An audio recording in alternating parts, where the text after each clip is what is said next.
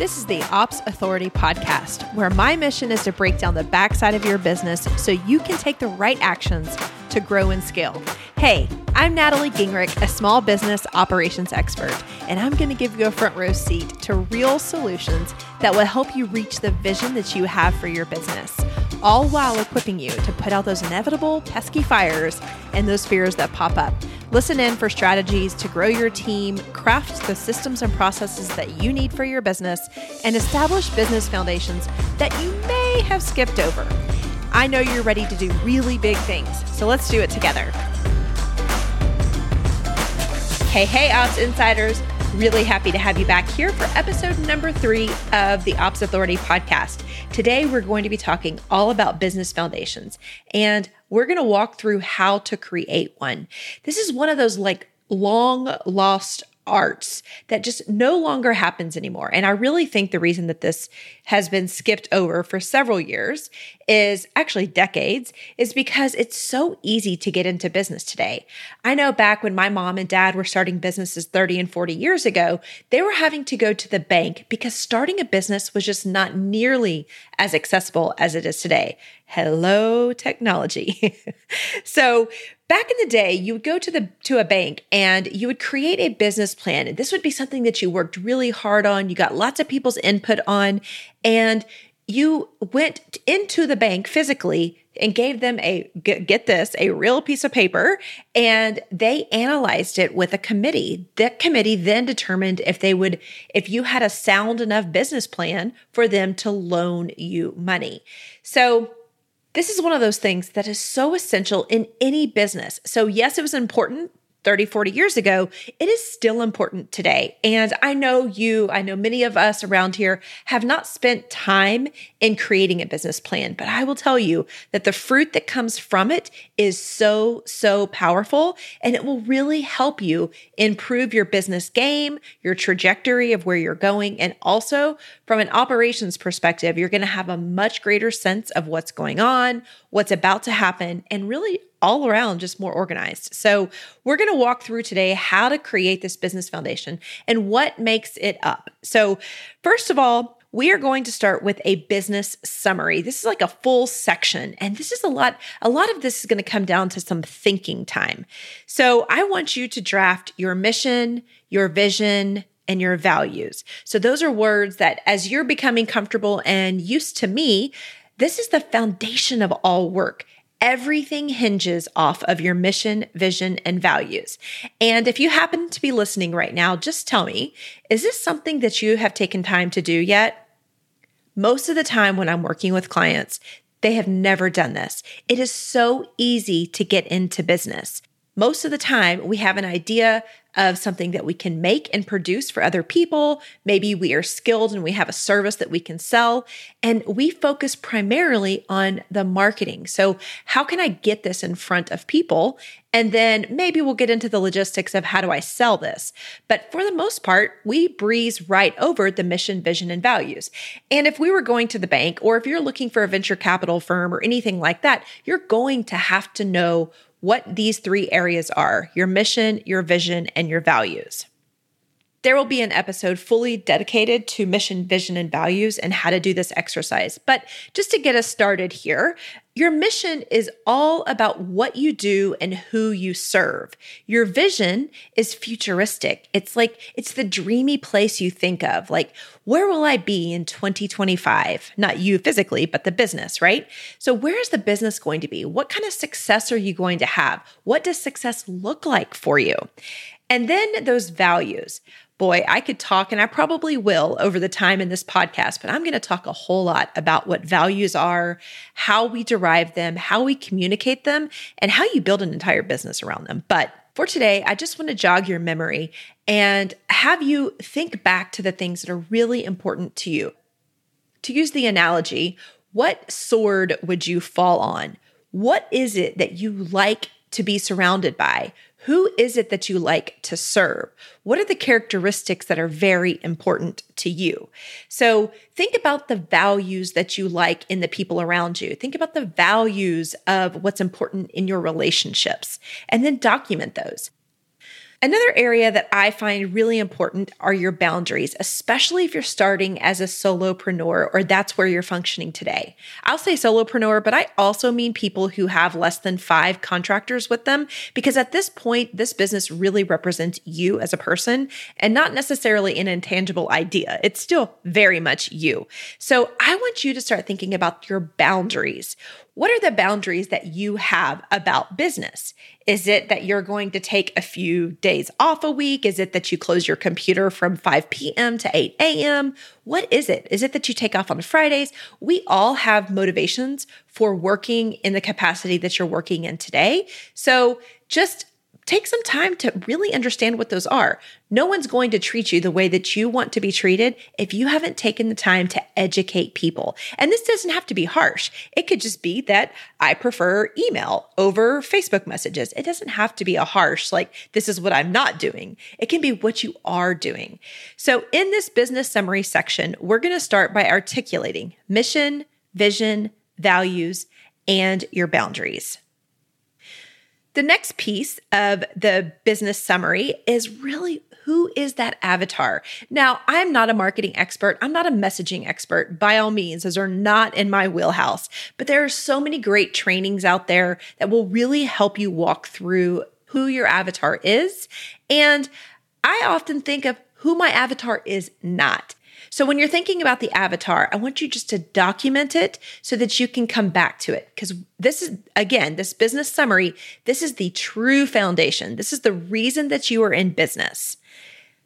The next piece are your competitors. And I know this sounds strange. The newer you are to business, the less you may know about who your competitors are. But ask around. It is so important to know who's selling a similar product. Now, I am not at all telling you to go stalk these people and to become obsessed with their pricing, with their offers, or anything like that. It is very important for you to know who is out there, what is happening, because an uneducated owner is one that can easily be taken down very quickly. So you do need to be apprised of who your competitors are. If you happen to have a team, I would highly encourage you to have a virtual assistant and assistant of, of any capacity to do this research for you. That also kind of protects you, especially if you're a smaller business and you have a lot of pride tied into this, which is completely fine. I actually did this exercise back in the day. I'm a lot more confident today, so I can look around at competitors, but at some point in my business, I had to have somebody else do this for me. So it's important to know who your competitors are so that you know it helps you to build your value proposition. How are you different? How are you going to serve people? And then again, there's a lot of education that goes along with that. This would complete the first section called the business summary. After we get that, documented, we're now able to transition into the next area. This happens to be an area that's very, very futuristic and dreamy. I'd love you to take a few minutes and write out what your accomplishments would look like. So, at the time of me recording this, it's the middle of July 2019. So, if I was going to start this exercise today, I would say, okay, 12 months from now, in July of 2020, what are the accomplishments that the Ops Authority would have succeeded at? So, what does success look like to you? I want to make sure that you do this really looking at a 12 month time frame, not any greater than that. So, this is really short term vision. Underneath this area, you may want to think about things like how much profit you would have brought in, maybe how much revenue, maybe how many clients or students or, or customers you would have served. And then that anecdotal feedback. What would be the best testimonial that you would have received in these next 12 months? Would it be that you've changed my life? Would it be that I am making more money? What are those anecdotal things that really swell our hearts up, but we can't really quantify? I would also dream into that and document these underneath the accomplishments section. The next piece in your business plan or your business foundation are financials. So hang with me here. I know that this is not most people's strength, but I will tell you very, very important for us to know where we're going and what we're going to be responsible for. So, as you're listening to this, we need to know how much you need to bring in every month, every month or every quarter. Really depends on how you and your family have this set up and what kind of agreement you have to your family. So let me share with you what we do in my family. So it's me and my husband, Jess. We sit down and we say, okay, what do I need to contribute on a monthly basis from the Ops Authority to the Gingrich household? So we look at our budget. Yes, that you only have to do this, you know, maybe once a year, but we sat down, we looked at our budget, how much we spend, how much we need. So this is like the bare minimum. What does Natalie need to contribute to the Gingrich household to be in what we consider good, which is covering all of our bills, really not giving us a whole lot of discretionary funds, but at least covering our bills. That's what I'm going to call our good number. I operate, you're going to hear me talk about this a lot, but I operate in a good, better, best framework that Todd Herman had taught me a couple years ago. So, as it pertains to financials, that good number for me is what I need to contribute to my household on a monthly basis that really doesn't allow for a huge life of luxury. It's covering the bills, but not a lot more. Then we determine what does better look like and then what does best look like. So these are really, really drastically different numbers. I encourage your best number to be like off the charts. That's probably something that you cannot attain every single month, but maybe during a launch month when you have a big influx of cash coming in, that would be like a best goal. But for the most part, I'm really looking at, I have to hit that good goal and I'm striving for that better goal. So you may want to do something like, and I'm just making these numbers up, but you may want to just to give you an idea of, of the variance of these numbers, it may be 5,000 for good, 8,000 for better, and 40,000 for best. So you see how there's a really big jump between better and best. So push yourself. Go back, look back over your financials, look at your best, most highest profiting month, and maybe that's a really good guide for setting this up. But the most important work you can do in this financial section is to have a conversation with your spouse or if you don't have a spouse, look at that budget. Look at what it is that you're spending money on every single month. So you have a clue as to what it is that you need to be bringing in. And this is put here. This is the third step, and it's put here on purpose because that information is going to help you understand what you need to be pricing for your offers. The fourth section is all about the sell right? So we're moving from projecting what our financial needs are to how we're going to fill that gap. So this is the solution that you're providing. I want you to document what are your offers? And as I've been working with business owners for the last four years, it seems like the earlier you are in business, the more things you're doing and trying and testing and selling. So I'm going to encourage you over time to minimize the number of things that you're selling so you're not spreading yourself thin. But I totally understand testing the market to figure out what sticks and where you feel in your zone. That's the ultimate experience. So, in this selling section, we're talking all about what it is that you're selling. So, document what it is that you sell. Look back at that last category of your financial needs. Look at the good section. Now, this is going to help you with your pricing, right? How many of those things, products, services, offers, how many of those do you need to sell to meet your good goal? Hopefully, this really helps you with the pricing section, but this should really solidly tell you what it is, how it is that you need to be pricing your offers. And you know what? If you're thinking, oh my goodness, no one's ever going to pay $300 for this, then you need to sweeten the deal.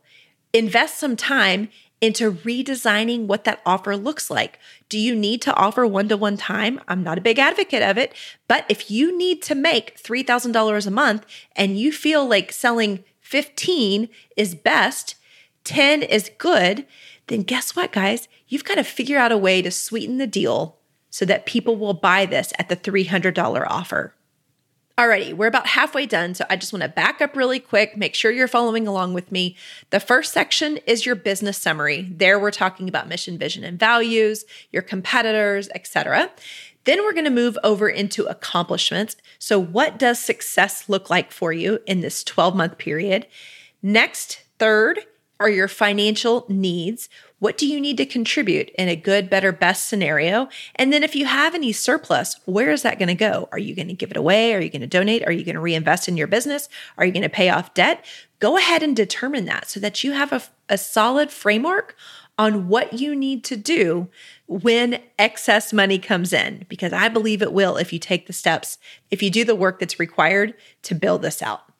And then the piece that we just discussed is the sell, your solution to the problem. What is your offer? What is your product? What is your service? And along with that is the pricing. So, this is going to be the background material. That's really what you would need the beginning of what you would need if you were taking this to the bank. The next piece of this is super important to me. It's part of my proprietary framework and it's all about your strategic priorities. So, to this point, you've really done the work in the research, the analytics, understanding your competitors, and you have built your value proposition. How are you different in the marketplace? Well, now it's time to get strategic and start moving into that operational planning. So, here we start with understanding what is the most important thing to you. I'm going to list off these seven things. You can also go to the show notes and you're going to find these as well because I know it's a lot to take in. But financial steadiness, which is really how stable the financials are in your business and lots of different things that go into that. Product development and innovation. So, what are you creating? Scaling and growing your team is another. Operational efficiencies, uh, development and growth, visibility and marketing, and then lastly, customer and client experience. So you're going to look at all seven of those as different areas in your business.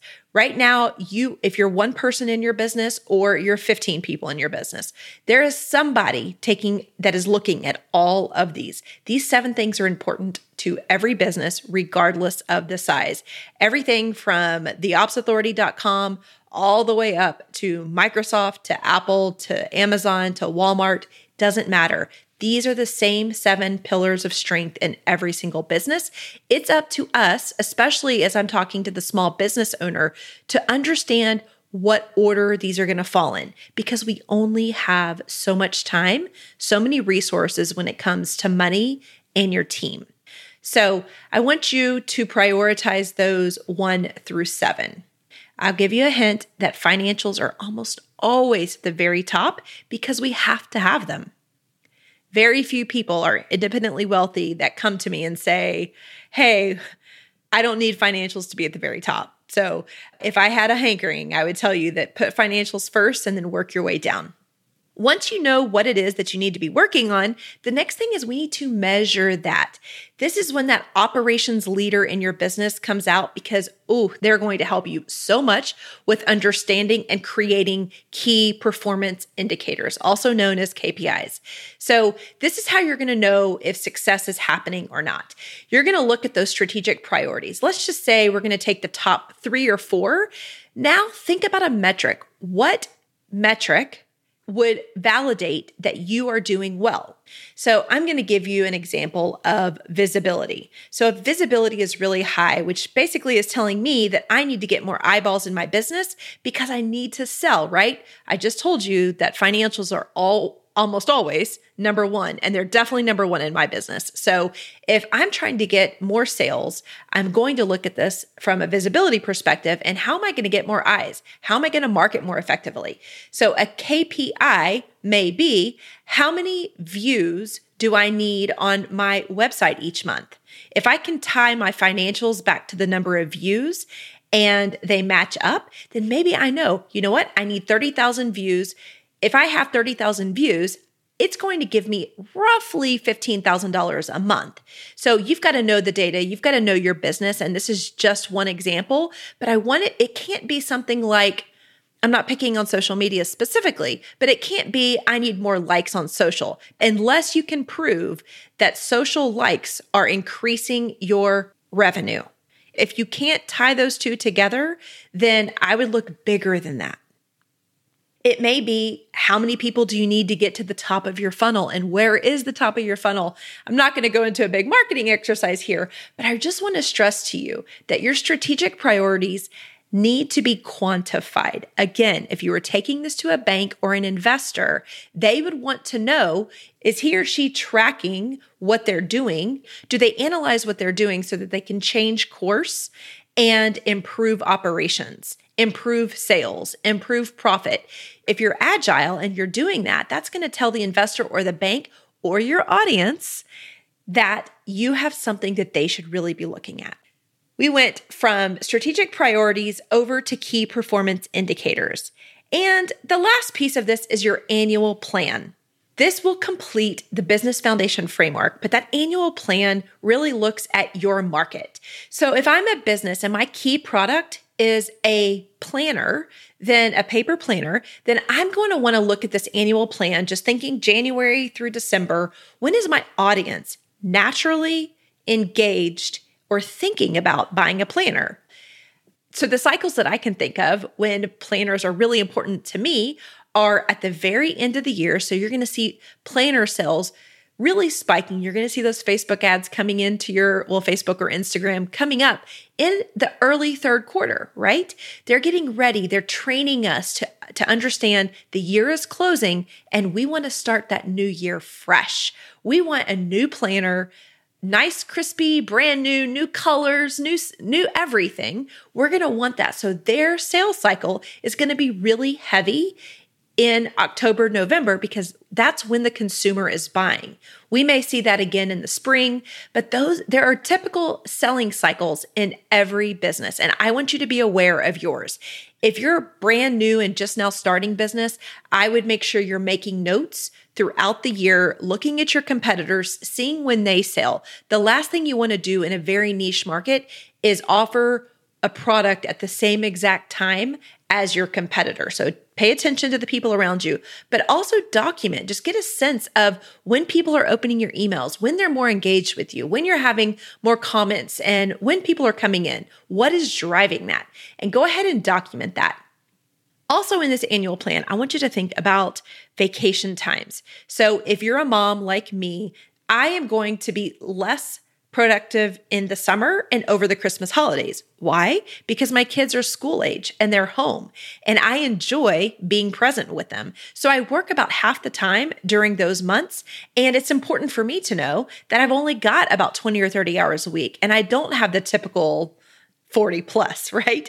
My days look a lot different in the summer. So it's important for me not to jam pack my summer or winter holiday time.